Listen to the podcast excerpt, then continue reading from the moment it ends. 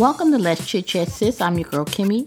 In this episode, we continue with our series, Secrets of the Black Family. We talk about criminals in the family, criminals in our community, and how we absorb the problem, how we try to rectify the problem, and where do we go with these issues. So stay tuned for this very transparent episode. How is everybody doing this evening? Hello, hello. Hello, Doing hello. fantastic. Yes. So we are back on the porch tonight, and we have a guest with us, Miss Deb, and you know our favorite co-host Chauncey JB. How's everybody mm. doing this Sunday? Yeah, yeah, yeah. What's going on, y'all? Welcome to the porch, Deb. Welcome to the porch. Oh, thank you, thank you for having me. Yes, thank you. Yes. Yeah, I'm, I'm glad you took um, some time out, Jay, to um, take a breather. I know I saw you the other day um, on your your um, Facebook. I'm like, Jay, be playing them drums. Like, shout out to you, Jay. Oh uh, yeah, thank Can I get a video? You. Can I get a video Appreciate lesson? It. Yes, yes, I, I do video, video lesson, virtual. Yes, yep. We get you some drums and let me know, and we'll set up a Zoom. I got you. I'm real no, I want to get the drums like you know, like the ones from um PlayStation, like those kind of drums. But you teach me like how to play drums because I don't have no money to buy a, a drum set. Listen, well, you can do like I did. I started out on pots and pans. Really? Okay, so you can get you some pots and pans. That's exactly what I started out with. And, and you only got to buy a set of drums. Some water buckets. I get you mm. set up a little kit and we get you going, right? We start you tonight. Okay, yeah. Okay, because I don't want to get off track, but I just wanted to tell you that, Jay, because I wanted you to give me a oh, lesson. Because, like back in the day, I used to think I was Sheila E. Then I thought I was Apollonia. I thought I was all the Prince. I thought I was all Prince's women because I love Prince. So yes, um, yeah, and Prince empowered women. He empowered. Yeah, I was one of those women. Fans. He really did. He really did. He was he was a monster, a genius with that. He really yeah, did. So yeah. I need to know how to play um play the drums. So you know. Okay, okay. I can see you on stage. I can see you doing your thing. I can see you there. I can't sing, so I can play the drums. So I'm I'm gonna hold you to it. So the ninth episode, the ninth episode is one of our series of Secrets of the Black Family. Um, and this one is a really good one. And I'm going to put a disclosure out here right up front. You know, we are never here to offend. We are always here to uplift. So this episode is about crime in the family and crime in the family far as in the black family in our culture. And we are um, graced by debbie today. And well deb she is in the law enforcement arena. So we just wanted to get her feedback on what she actually sees. And we're, we're thankful that you're here deb. But before we get started and start having just conversation about crime in the family. We're going to talk about our situations of what we see in our family. And, you know, you're a woman of color and we're Chauncey's a woman of color. We just want to talk about historically what we see, culturally why things happen the way, and crime. You know, crime in general, you know, is plaguing our communities. And what can we do to, as people of color, to try to um, bring that divide together, you know, as much as we can, because we are not, us four can't sit here and, and solve world crime ridden neighborhood. But I think we can have episodes like this to help enlighten people to try to do better. I just feel like that's my my take on it. So before we get started, you know, just give us a little brief background. You know, we want to keep your privacy, your privacy, but just a brief brief background on um, you know, what you do now, Deb. Okay. My name is um Debbie Deborah Harris.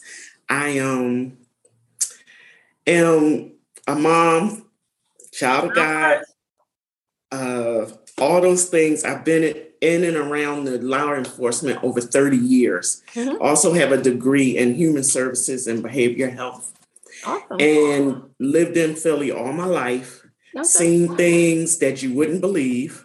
Oh. That you know, make me want to cry a lot, make me think a lot, and try to understand what is going on. The family dynamic to me mm-hmm. is the most amazing thing that I think of, or like I would say, want to change, but I can't. You know, mm-hmm. I can only put a little parts in it, or my thinking, or my experience, mm-hmm. or listen to people and kind of figure out what's the mindset.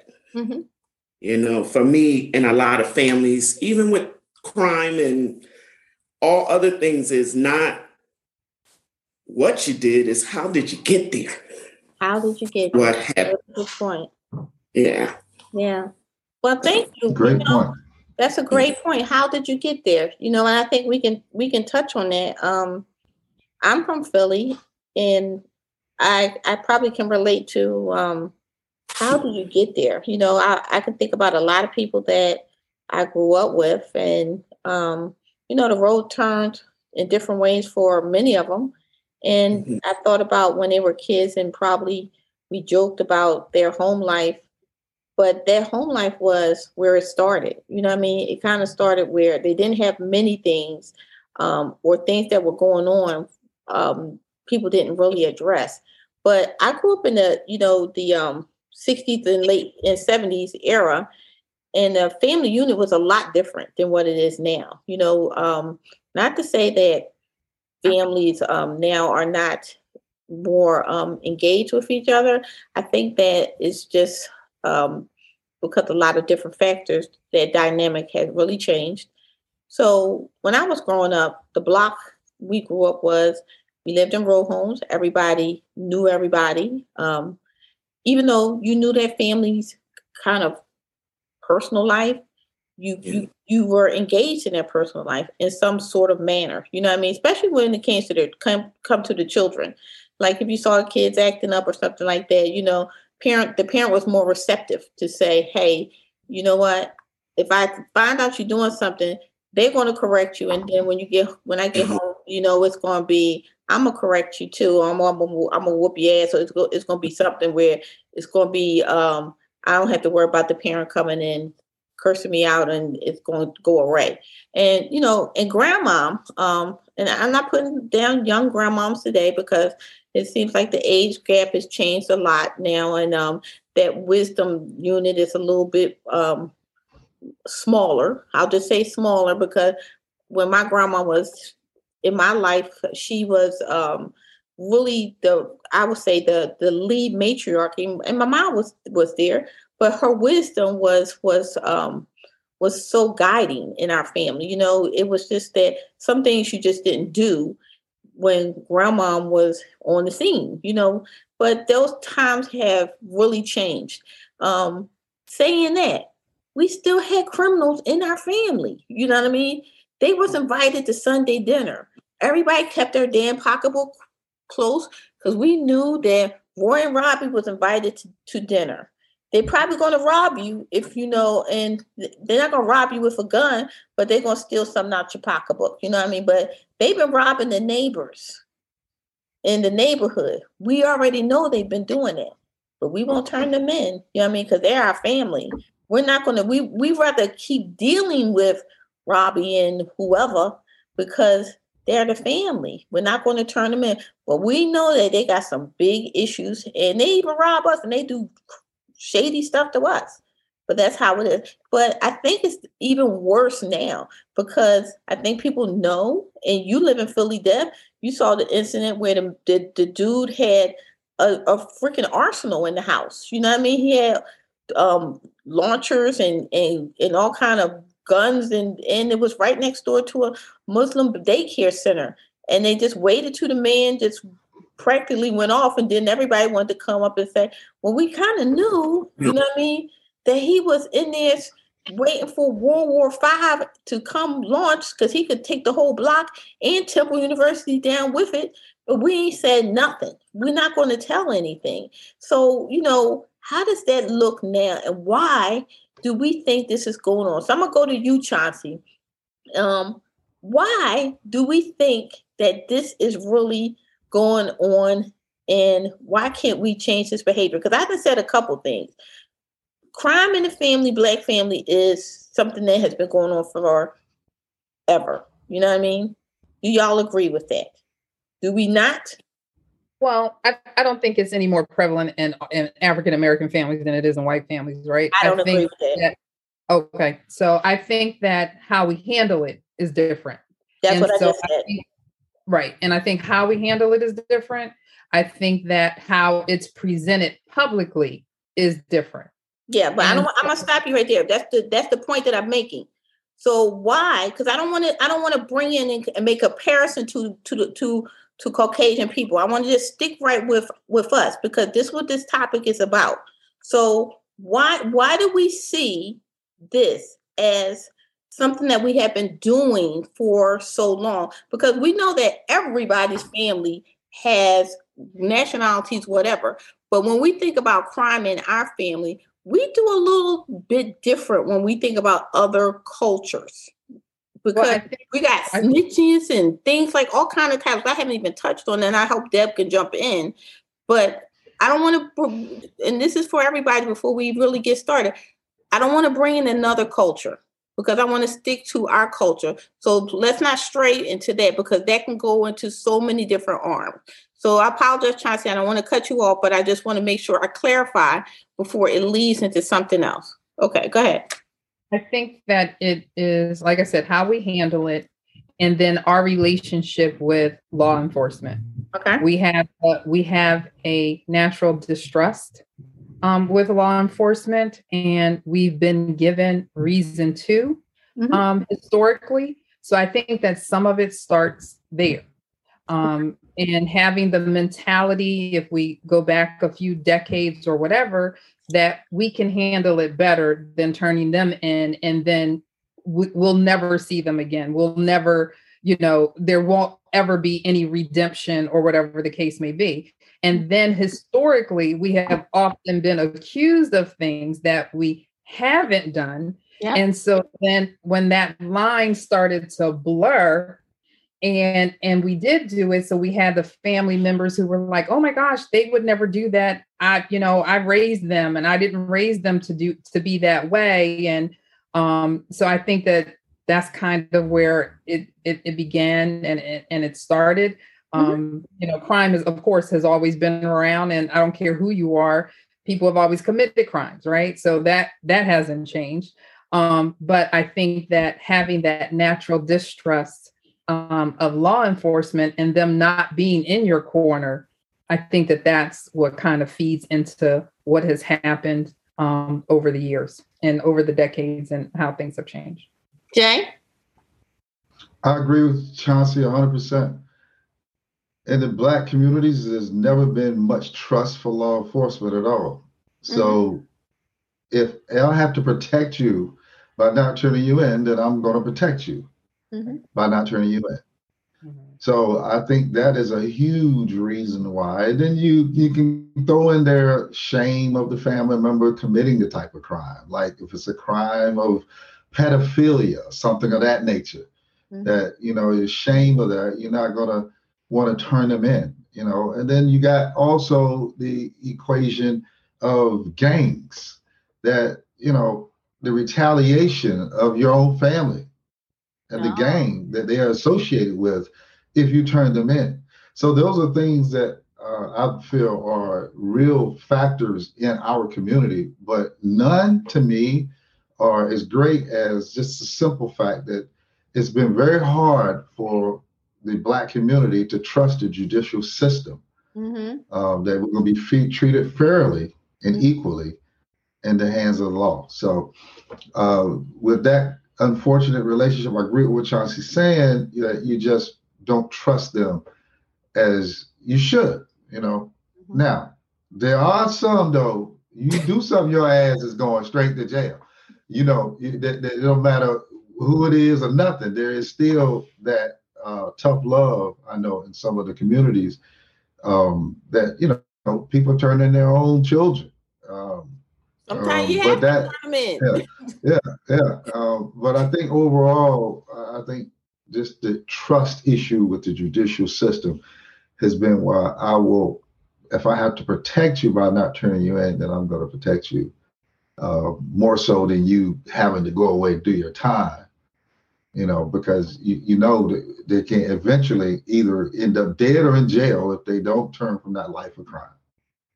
Yeah, so, I, I, think I agree with you, Jay. You know, yeah, um, uh, I, I, think about, you know, we, me, Chauncey, and Deb, we kind of talk about it. We had like our pre call just to, you know, warm up and to each other. Well, not Chauncey, you know what I mean? But when we think about like crime in the family, um, you know, my you guys know the story. Of my grandmom and my aunt was, you know, um, taken from this world by murder, and you know the the uh, the whole um, trial um, and trying to figure out um, how we even got to you know their lives being taken so uh, viciously. You know you you become um you know so staunch in your in your in your memories of who could possibly be uh possibly be uh so mean that they want to do this to you know my loving grandmama and my loving aunt you know what i mean because the house wasn't broken into you know it was mm-hmm. somebody they let in you know so you start thinking about family members and you start saying hey, maybe we should have turned in so and so because you know them. They've been always doing something. You know what I mean? And I don't know where they're at now, but because we try to like limit our our conversation or our our um, contact with them. But I've heard, you know, and I'll, I'll put quotations. I've heard they didn't killed a couple people and they didn't did this and they didn't did all kinds of things. So let me go and um, you know, all bets off now because my grandmama is everything to me. I think I'm just gonna turn them in. You, you see what I'm saying? Because I, I, I think that this this warrants this warrants me turning them in. You see what I'm saying? So you know things have to be like at dire straits where you start turning people in, and um, it kind of broke a lot of people's um, trust in in a and we actually I told Chauncey that we found out one family member was already dead because they was trying to rob somebody and got electrocuted. So you didn't even know that had happened. Like they were gone, they had been dead for several years, but you just didn't know that something happened to them. But it took something horrific to happen where you started to self-identify. But how many other people that go through these t- situations don't do it? So this is where I'm gonna come back over to Deb because I'm sure you have some some valuable wisdom that you can tell us because you don't have to tell a situation that I know that you know being in law enforcement that you probably run across these situations because there is a disconnect somewhere because the trust like Chauncey and um, Jay says is very fragile you know because we don't have a history of having support and or we have a history of being deemed as criminal or being um, held responsible for things that we haven't done and so on. It's a whole laundry list, but the trust is not there, to make a long story short. So, what kind of things that you can share with us that, you know, just in, the, in your room that you can share with us in these type of situations that you think could help? You see what I'm saying? Because I think there's a it's a it's this barrier that we need to have more discussion with. What can help? Because you live in Philadelphia. I live right outside of Philadelphia, but we know that crime is, and this is all over the country though, is skyrocketing. You know what I mean? So, you know, and that, as I see, there is no difference in children, women, whatever. People are being afflicted with murders and all kinds of uh, violations. And we're not even going to touch on sex trafficking. All kinds of things are going on. So, um, your thoughts, Dad? Well, and first, I know in law enforcement, we they take the oath to protect, to serve, and all of that. That you know, there's we we're held to a higher standard. Community put us way up on the pedestal, put people, but we're still human. Mm-hmm. And yes, there are things that they shouldn't be doing. Mm-hmm. They know there are certain ways to handle situations.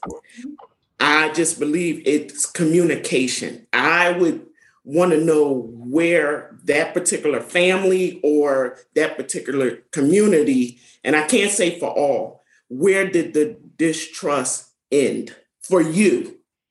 Because we can watch the media, we can see, we have seen um, much arrests mm-hmm. all on TV, things that are happening, mm-hmm. How police handle things. Mm-hmm. And then we're then law enforcement officers, uh, DEAs, FBI are all grouped into one category. We're all they're all bad. You can't trust them. First of all, you don't know every officer. Right. You know, that is their profession. You don't know them personally. Mm-hmm. We don't know if they have people in their family with crimes or been murdered on the street or even been murdered by another officer. Mm-hmm. We don't know these things. And I think community communication would be the key. If you're on a certain job and you can see the resistant, you can see they don't want to talk to you. Mm-hmm. You can kind of like somewhere you got to go in empathy, you got to go in grace, you got to go in mercy and say, okay, this person family member just got killed. Mm-hmm. This family member uh, somehow is apprehended of talking to me. Mm-hmm. How can I get to a place for them to feel comfortable mm-hmm. to talk? And the media never shows where law enforcement do great things. Yeah. And if they showed enough of that, maybe the community can say, well, you know what? They are trying to get the kids off the street. They are doing basketball tournaments. They are doing fundraisers. They are, it are, there is communities or organizations that saying, hey, let's go on a trip. Hey, let's talk about your feelings. But I know they have to make their money, so they're going to make everything bad. Right. And that is not always the case. Right. Yes, is there some in law enforcement that I think that should not be on the job? Yeah. Absolutely. You don't become in law enforcement to be a crook, to be mean, to be a killer, to be any of that. It was already innate. You just carried it with you on this profession. Mm-hmm. And I just think the most thing to get to trust is communication. We have to communicate. I need to sure. know why you don't like law enforcement? Did they mishandle the way they arrested a family member of yours? Yeah. Did they mishandle yeah. your report? Did it not get it? Did it not turn out the way you wanted it to turn out? Did a detective not get right back to you when you thought they should? What is the mistrust? What is the issue? Well, I'm and I don't think that's I'll be honest. I, I, think it runs deeper than that, Deb. I think that some mm-hmm. of the things that, um, and this let's let's just put the elephant in the room. I know you want to say something. Okay. I'll I'll let you say it. Go ahead, because I don't want you to forget. Did you want to say something, Jay? No, well, no. I, I was I was waiting in response to um, what uh, Deb was saying about law enforcement. I do agree that there are a lot of good things that law enforcement is doing as a nonprofit organization I'm a part of. We work along with them in an alliance in the community events and doing different things. And I see that. I do believe that boots on the ground uh, that are visible and interacting and uh, in a way of accountability. And what I mean by that is, for instance, and there are times that an officer has clearly gone too far, that another officer is intervening, that there are times that uh, an officer is in in broad daylight or whenever it is that is that he has stopped another officer that is going too far. Um, and I think that would start to reestablish some yes. of the trust that, okay, we realize that there are good people that have the right heart, the right intention, um, and are not biased that are in law enforcement. And they're going to do their job and do it right. Right. Uh, we know that people, officers, do not become racist after they join the academy. We know that. And I don't want to go down that tangent too far, but just to simply say, is accountability. I think will really re- help reestablish trust. And you know, doing the community events that I'm a part of, doing that is great. But when the boots are on the ground in that moment, when you go into that that neighborhood, you know, in that time that you see uh, a fellow officer that is gone too far or is quick to prejudge or do whatever, that they show some accountability at some point. I think that will really help establish some of the trust that okay, the good officers that are doing their job and wear that shield proudly are not going to let someone take advantage of another uh, potentially, you know, a person might have been an offender or not, but you know, the the level of uh, the way you're was was apprehending them or whatever you call that, you know, how you're handling them and all those other kind of things like that. You're just not going to let them cross that line. Right. When I think that's a part that would help with some of the trust, but most importantly, just boots on the ground. Um, yeah. You know, this is what young people in the community just need to see more officers in the community that aren't there only when they have to arrest somebody, that aren't there only when, you know, they're being called for domestic violence or chasing somebody, but they're there, you know, as visible help to the community, you know, to protect and serve. So that serve part, um, I think that would be a part that would really help start to reestablish some trust. Well, and I agree. Oh, go ahead, Deb. Yeah, I agree with that. Mm-hmm. And I have seen even well on social medias um, platforms where officers are out in the community with the community and somebody's filming.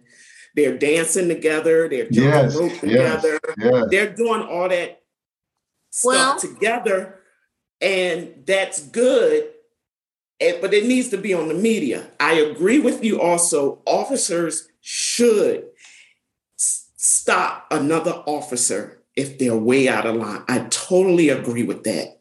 Yes. And I know some of the way, I know why they don't do it. Some of them.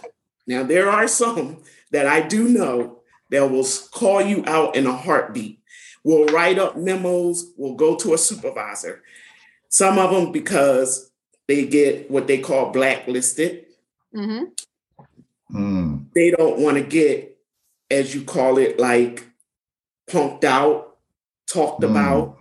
Right. Um, nobody. So like bullied, bullied within the bullied. law enforcement. You'd be bullied within the yes. precinct because you are a guy that's holding coworkers accountable. That's right. like some old Klan stuff. I mean, yes. I, am not trying to be funny, but it's like some old Klan stuff. Mm-hmm. But if you think about it, that's where it, it this didn't happen overnight. This is this is centuries of uh, behavior that has actually migrated forward. Um, a couple things before I just roll it back to uh, we're talking about the law enforcement side of it, but before I jump to the our side of it, the, the cultural side of it, um, boots on the ground. That's really a, a good point you brought up, um, Jay. Because if you think about it, back in the day, did we not have a lot of our police officers officers in our area that lived in the area, um, mingled with the neighbors. We knew them. They walked around. They were socially engaged. Um, walking the beat.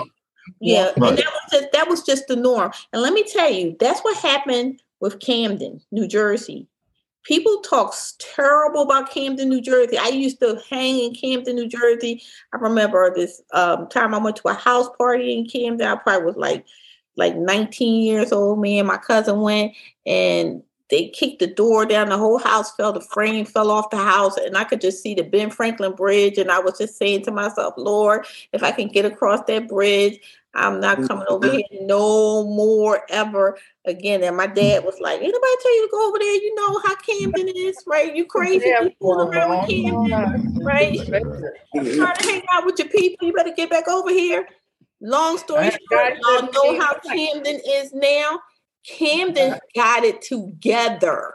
When I say they got it together, because what people said they shouldn't do, they did. You know what I mean? They did. They're all on you know, in their neighborhoods, they're talking to the people. And so they're making the people not feel intimidated. You know what I mean? That's a big word. Intimidation, making me feel that you can take my life. You know what I mean? You can mm-hmm.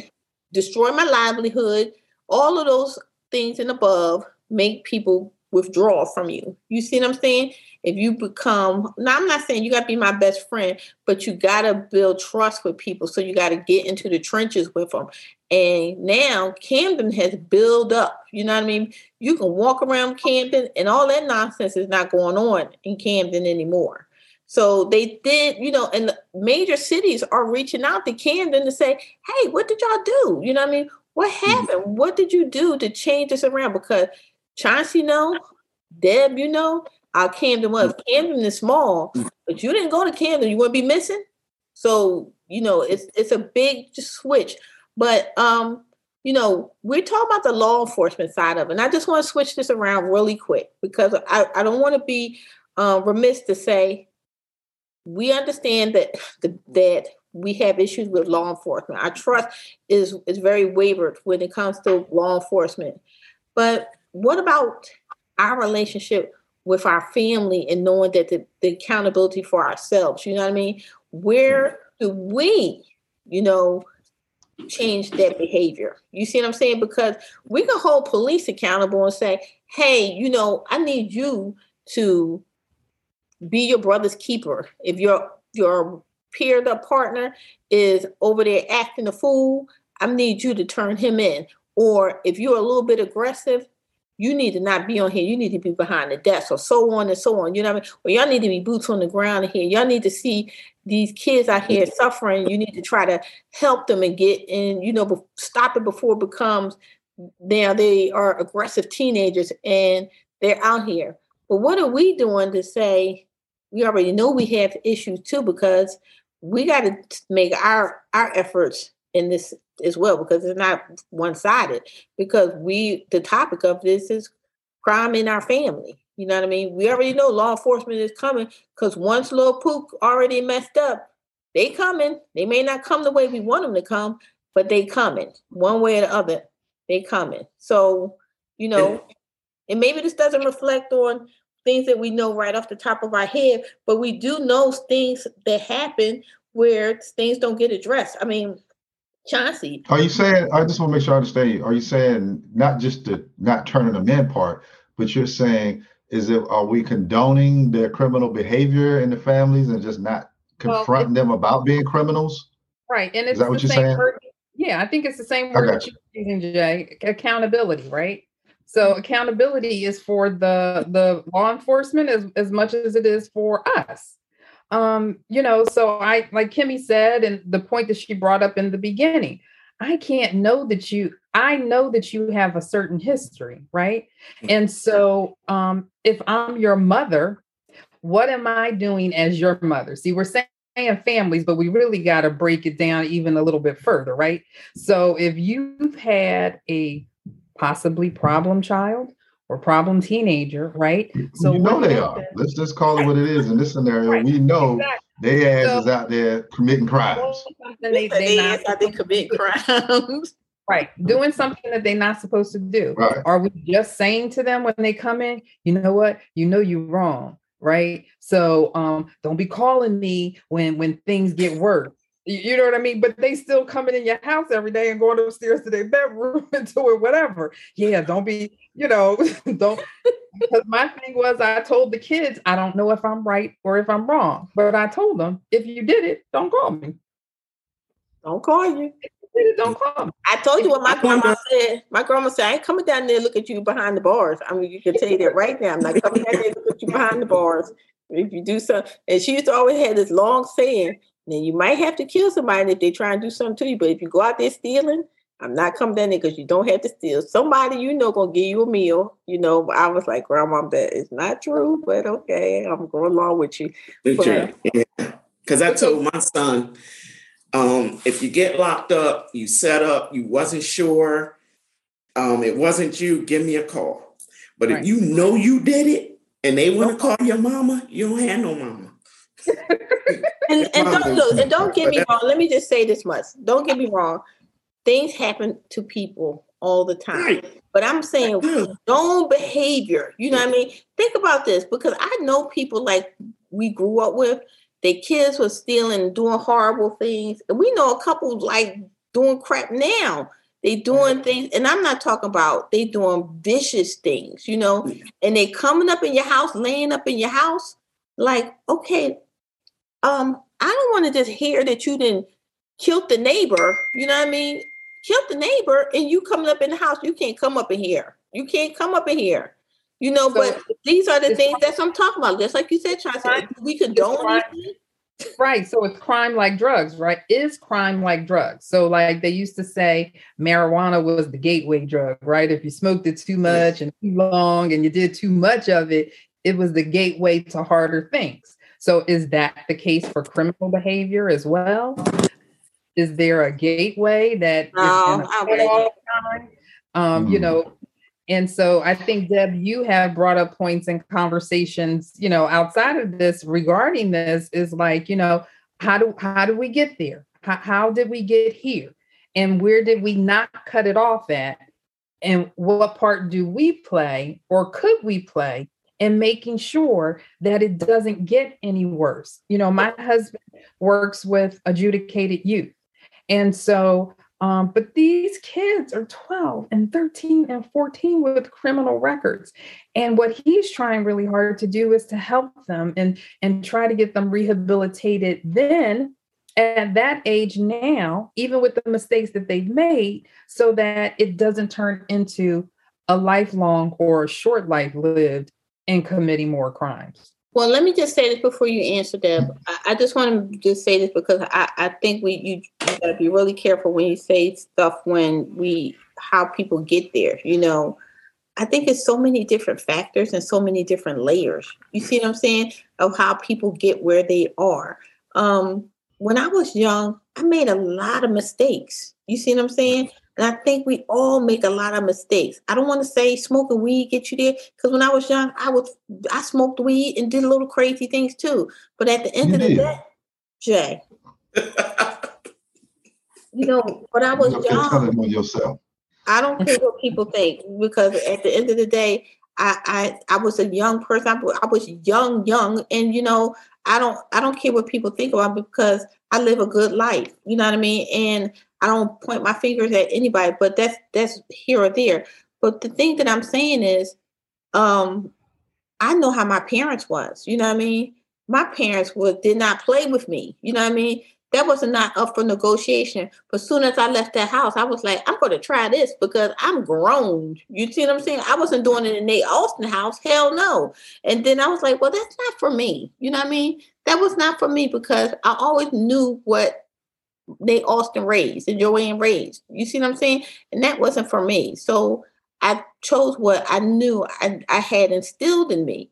But that still didn't stop me from making other mistakes coming down the line, you know.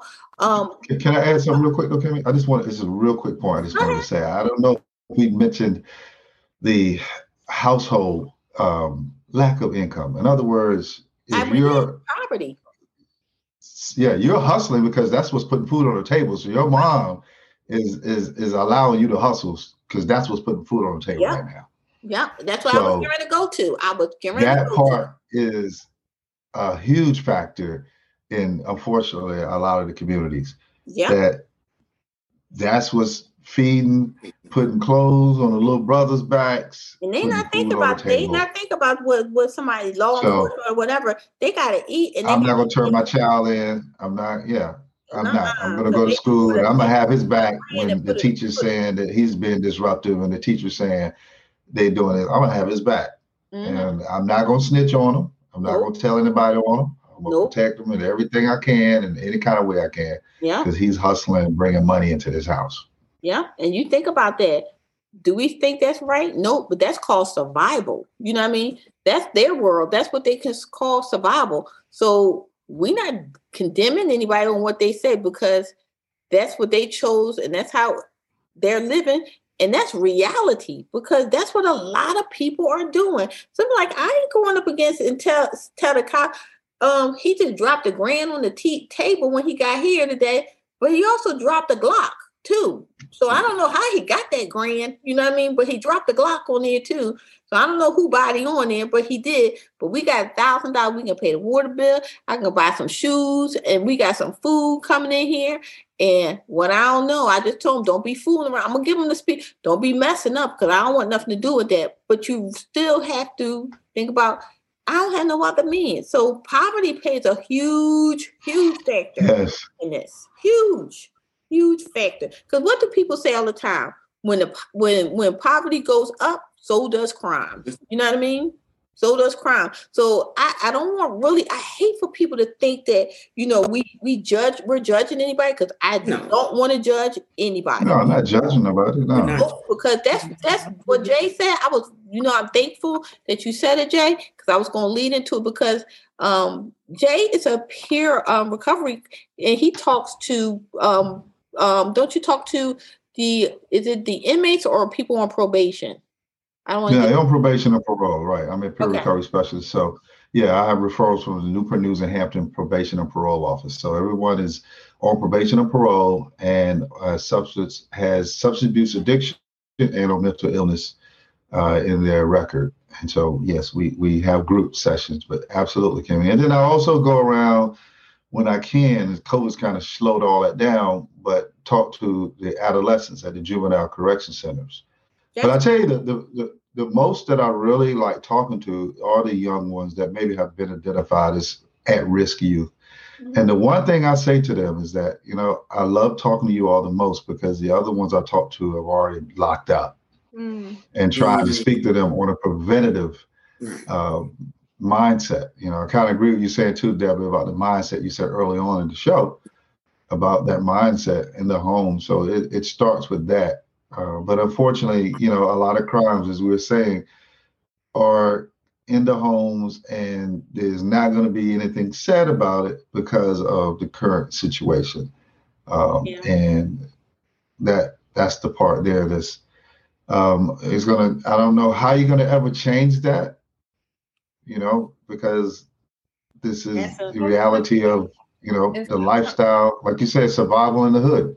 Survival in and, the hood. sometimes, and sometimes the criminal element is the family that some of these are the only family that some of these people have. Yes, good And point, so Johnson. they treat more like family than even their own family. Mhm. And so a lot of being in the life, I believe, is due to loyalty Mhm. as opposed to, you know, and so- upbringing, right? right because Yeah. they because they had a lack of upbringing you know we we Mhm. came through that that um, crack epidemic um, because that's exactly what it was but so many kids were raising themselves they were either being raised by grandparents or great grandparents or and and and no one to check in on them or they were raising themselves or that criminal element took them in and so then therefore you're talking now that's been 30 years so technically that's like almost two or three generations within that 30 year time period. So the mindset has completely changed and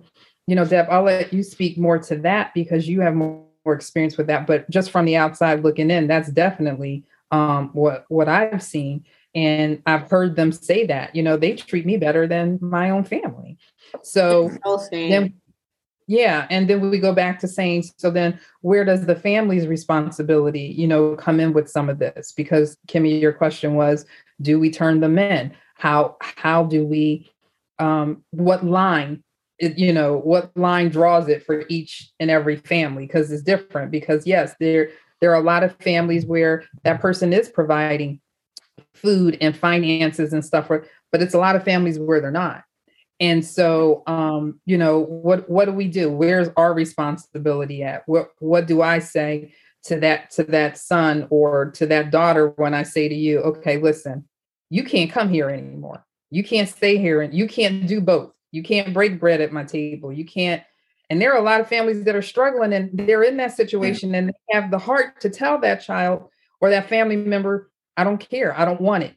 I'd, I'd rather Right. starve. I'd rather do it out than than to have it this kind of way because I can't sleep at night.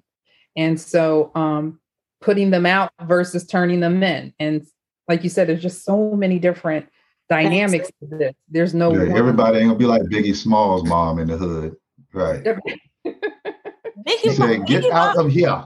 Biggie mom, just yeah, told put him Jamaican out. accent. What? You get out of here. She, She threw put Biggie cocaine away. out. She flushed his cocaine. Yeah. Yeah, she put She Biggie flushed out. his cocaine down the toilet. You can find me Mhm. and mama's get that Right. bowl. So that. And know. so that I would be curious as to you know any type of success stories or any type of situations where you've seen where something positive has come out or um, you know families that have struggled with making that decision and but still made it and you Right. know they Sure, were they're out there. And I'm They're sure there there. there's there's some, you know what I mean?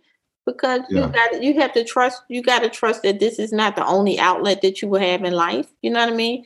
If if, if you trust and believe that w- your son or your daughter is the uh is your financial backing being um in the world selling drugs to keep you afloat, then you know you know what sentence you have given them. Is that what you want for them as a mother? I'm sure plenty of people have turned the corner and said that that's not what I'm going to sentence my child to, jail or death. You know what I mean? Because one is coming. You know what I mean? So, um, you know, I, it's just a topic to say that everybody's situation is not the same. Why? Not to justify it, but it's it is something of reality. So, and I know that you're probably you know, being in law enforcement, you see all kinds of different scenarios, you know, and you know, if you want to share, you know, something that you see, but just to be able to get ready to wrap this up, um, I think that we still have the biggest thing that hinders both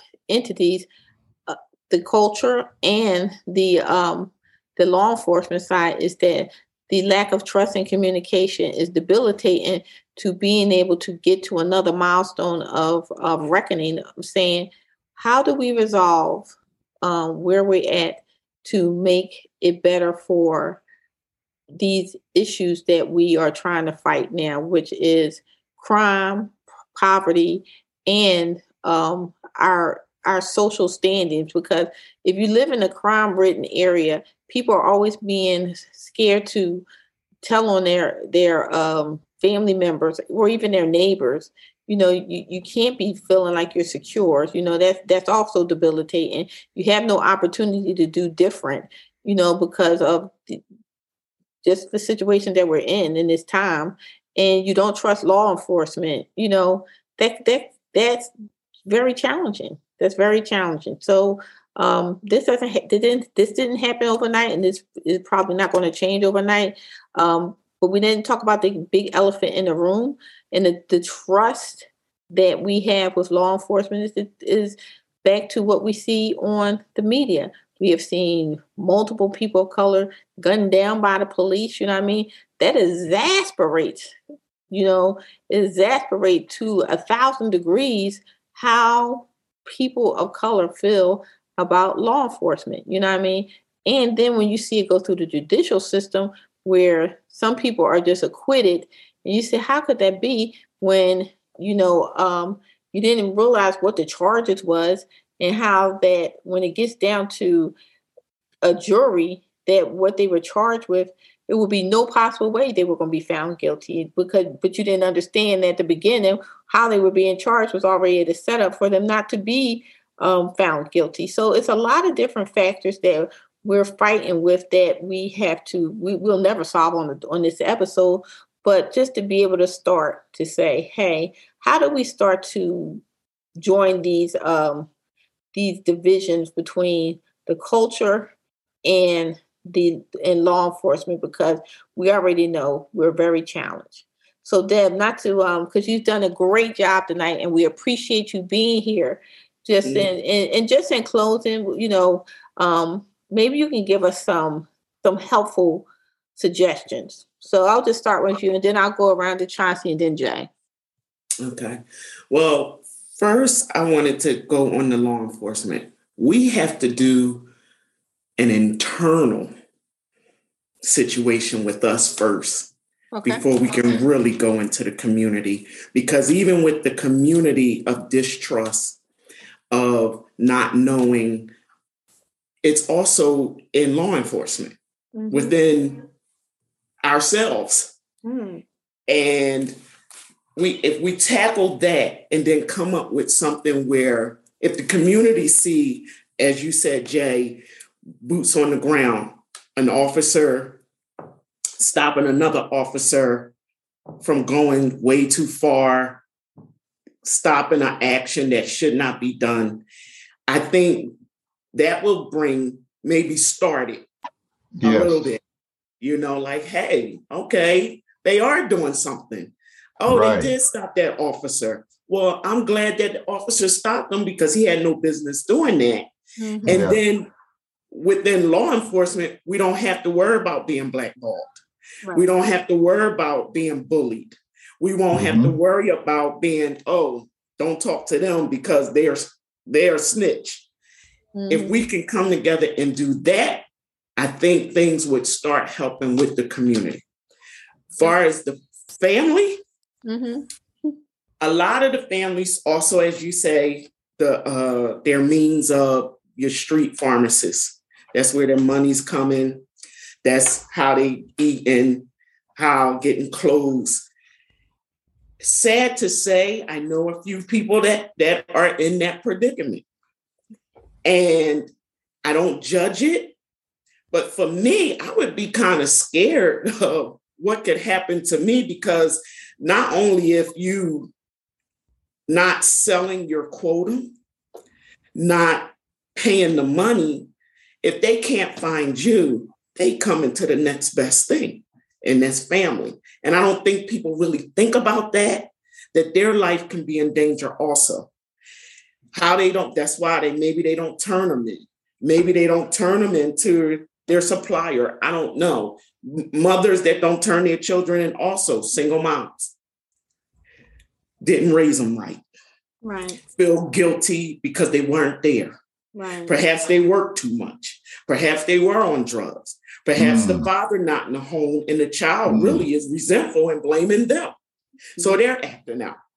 What is a single mom to do? What is a single father to do? What is a together mother and father to do mm-hmm. with a child that does not feel that they belong, that they are loved? Because parents, I'm too busy. I got my own stuff. Mm-hmm. What do you want me to do? And I think we have to, in the family unit, perhaps they have to have a conversation, see where the breakdown is, because just like generational curse, it yeah. just happens in the family. Generation, mom and dad got this child, raising it the best way they can. The child feels they're not getting what they need.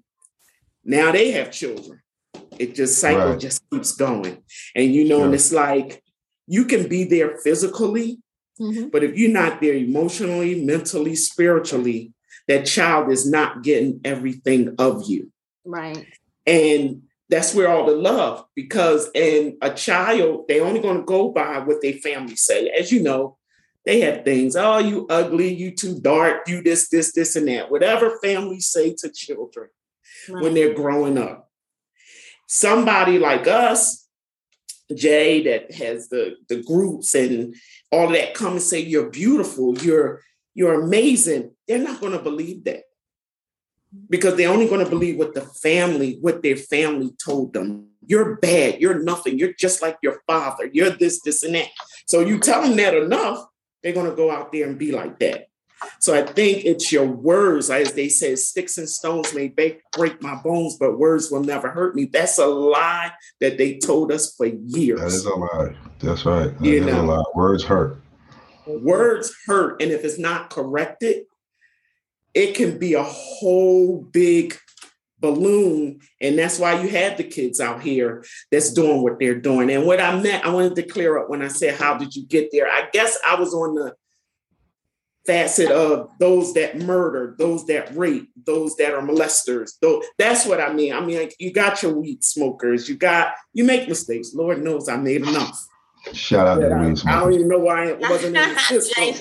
but what do you say? You should shout out. Don't, don't listen to him. Cannabis so, consumers. I think we need to get the village back again in our own families mm-hmm. because the neighbors, I, you know, we need the village again. The state, the government then said you can't beat your children. You're taking prayer out of school. you're doing all kinds of things. And it's like working against where is our power? Where what do we do now? You where is our power? Where is the mm-hmm. power? We have to gain it back. We have to come back together as a family, rather it's blood or rather it's your next door neighbor or your friends that you met at work that you've been friends for, that you school. Hey, I need your help. I need your help with my child. Yeah. Maybe you could say what I've been trying to say to them. They'll listen to you. Mm-hmm. You know, I've had that happen. My aunt would say, I said the same thing. And it was like, I was like, I couldn't get through it. I said, it's how you say it. Right. It's the approach. I agree. Amen. Yeah. It's definitely the approach. Because if they're mad at you, they're not going to listen. If they feel that you don't love them, they're not going to listen. Mm-hmm. But they'll listen to the bull the Right. I agree. So, yeah. Um, Hi, Deb. I thank you for being here. Um, uh, like I said, we never have enough time to talk on the really, really good subjects, right? But it's just to kind of put a little you know, you know, bug in, in the ear and to just have us think about certain things. And I feel like communication, you said that, that that's the key to a lot of this. It's it's the biggest key to, to all of this communication, whether it's internally as a family, whether it is with, um, you know, law enforcement, whether it's with um, government, all levels communication is really key right? And understanding what people are saying. We we hear people but we're not listening to what they're saying right? We hear families but we're not listening to what they're telling us. And i think so in addition to communication i think education is also key. Um, yeah. you know when we know better we do better. When we know what's out there and we know what what we're fighting against i think that that is what kind of helps us and propels us right? Mm-hmm. Um, every family looks different right? So every family's not going to have you know the the nuclear family the mom and the dad or two parents right. in the in the home and two parent household and two family incomes and you know all of that. It's not going to look that way but it doesn't mean that um, we get to leave them behind because their family doesn't look like what uh, what we consider to be a normal family or or whatever. So i just um again i thank you communication, education, and um, accountability. I still go back to that word that Jay used accountability. And on all ends, whether it's law enforcement, whether it's government, whether it's families, we need to have accountability for what we're doing.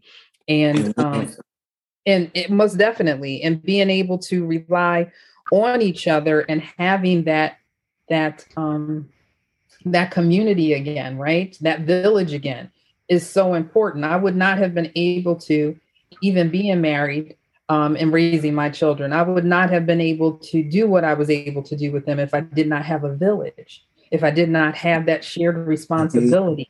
And people and grandparents that were willing to help, and godparents and my and my siblings, and and so we all needed each other, and that's how yeah. our kids were able to, you know, to be good. And no, we weren't perfect. We've made mistakes. Kimmy just said it. She made mistakes. I've made mistakes. We've all made them.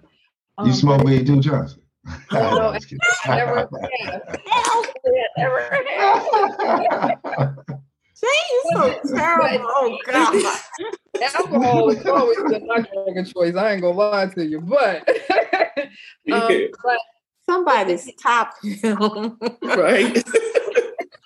yeah. But the but, thing is, like I said, it, it didn't, it doesn't make any of us per I've made so many yes. mistakes. But the other thing, and I'll say this not to get off topic, is for parents to admit to their children about the mistakes that they made, made. so that you my mother never pretended that she was yes. perfect ever she actually she actually told me too much but she told but it let me know that she was normal then I could be normal so that if I fell, I could get back up again and I could mm-hmm. start all over again. But if you have parents that put themselves on this pedestal and then you're constantly trying to live up to them, then you're not going to have communication because now you're too ashamed to go to the people that you're supposed to trust the most with everything and find a way out. So yeah. I'm finished. But thank yeah. you. And one more thing with children, aunt, nieces, nephews, You have to let them tell their story. You have to listen to them. Rather, you think it's far fetched, rather, you believe it did not happen, it is their truth. And I think they need validation that you care and that you hear them.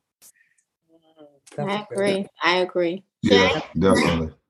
Yeah, uh, yeah I I, um, I agree pretty much with with all everyone said. And Deb, it was great having you on the porch tonight. Definitely, uh, really appreciate your insight and your wisdom and what your experience is. I mean, just to summarize what everyone's saying, I do agree. You know, ultimately, um, in order to change your behavior, you have to change your action. So, in terms of the police, we could go on and on and on about the number of things that could help restore trust in our community. I think we're moving in the right direction now. I think the consciousness of this nation has been uh, to some degree with the George Floyd incident, where, uh, in the words of Will Smith, police brutality has been going on, but now it's being recorded. So I think that that is now swinging the pendulum some to where um, folks are being held accountable now, and it just need, that process needs to continue on. That would help restore some of the faith in the judicial system and law enforcement. And as far as families in the home, listen, um, you know, ain't many, like I say, ain't many mamas like Biggie Smalls' mama, you know, in the hood right now. They're gonna put their son out right. and throw their drugs away, the, the, knowing, having knowledge of their their criminal behavior, um, and a lot of reasons behind that. Uh, Chauncey touched on a really good one though, is like it is sometimes in your family already, you know, and that's something that, uh, with that being the case, it being in your family already, having that loyalty to your family traditions are you're not going to let your grandson that you know, or your or your son, whoever the cousin that's being groomed pretty much to start taking over the family enterprise. You're not going to tell on them. You're not going to snitch on them. So I, I, think that has a lot to do with it. And then sometimes just, you know, the, the shame aspect of it all too. You know, I say this real quickly from my family because I came up from a middle class neighborhood. So I was a resentful young man at 11 years old and started doing juvenile stuff and doing a lot of wild crap. And my mom and then was very ashamed of that. So they didn't even tell other family members what I was doing. They they sure as hell weren't gonna turn me in, you know, little stuff that I was doing. But it was until they realized, like, wait a minute, hold it, you just stole a car? They was like, wait, now he getting too far out of control now. And, and, and joyride. And when they're like, the FBI came and knocked on this door. Damn. So it, it is that was where they are like, okay, this is real. And so they were, you know, letting me know, okay, I'm telling you now, like what you said, Deb, if you if it's your fault, you ain't got no mama. so that was it. That it kind of had with me at that point there, you know, we just swept a little stuff under the rug, you know, trying to save face and not admit to this, but you seem like you out of control. So just let you know you're gonna stay out of control in jail that's if right. you do something again. So, you know, it, it's not a lot of that. I don't think is as prevalent because the family values have changed, y'all. So it does really with the community start in the home and the family values and things like that, and the priorities and integrity mm-hmm. as a whole. You know, what you're teaching your children and the right from wrong and doing the things that you're supposed to do versus turning a blind eye. So it, it is uh you know, we, we still have a long way to go with that because unfortunately, I think we're regressing in family values now, and the wrong things are mm-hmm. being, you know, magnified and and and you know supported and overlooked and enabled.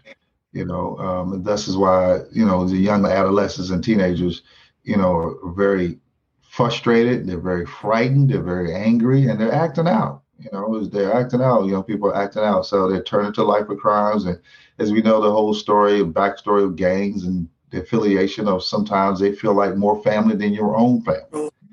You know, so we, we, got that aspect that's really a, a horrible reality that um, young people are subjected to, you know, in a lot of ways. But having a strong family is where it's going to start, you know, that no nonsense. Uh, you know, you ain't going to do that in my house, um, nipping it in the bud from an early age um, is where you know, the secrets of the black family, uh, I think, can start to diminish. I think that was well said by all three of you guys. And again, thank you, Deb, for joining us. You're welcome. Thank you for having me again. You're welcome, and we'll we'll definitely have you back because these type of topics, Deb, they always intertwine with um, lots of other topics. Like like I okay. said, we have um, human trafficking coming up. I mean, that's a huge one. You know, we have a lot of brown brothers and especially brown girls missing, and. Um, yeah you know that's that's huge. So we have that coming up and we hope you'll join us on that one and talk about yeah. things that you're seeing on that aspect. So again join us back on the porch next wednesday or you can always catch us on our social media page let's chit chat sisters on facebook twitter and instagram. So um, i am your girl kimmy and i hope you guys have a good week on purpose. So um, joining me tonight is auntie thanks for being here this is your boy JB from in. Oh, I'm sorry. Nope. Go ahead. I don't Debbie, know why he interrupted like that because he hate to be go when there's women on here. He want all the women to go first, and I don't know how he. I do. Like yeah, that. Shivery's not dead. My bag, Deb. Uh-huh. My bag. Go ahead, Deb. Introduce yourself, darling. Ladies are always first. That's right. That's go ahead. Right. Go ahead, Deb. Introduce yourself because I wasn't even worrying about it. Then here he come. Go ahead, Deb. Hi, I'm Deb. Thank you for having me. Once again, it's your friend, your boy JB from NC. I am apologizing to the ladies uh, for interrupting that flow, but everybody did a great job. We love y'all for being on the porch with us today. Holler back at y'all. Peace. Good night. All right. Good night.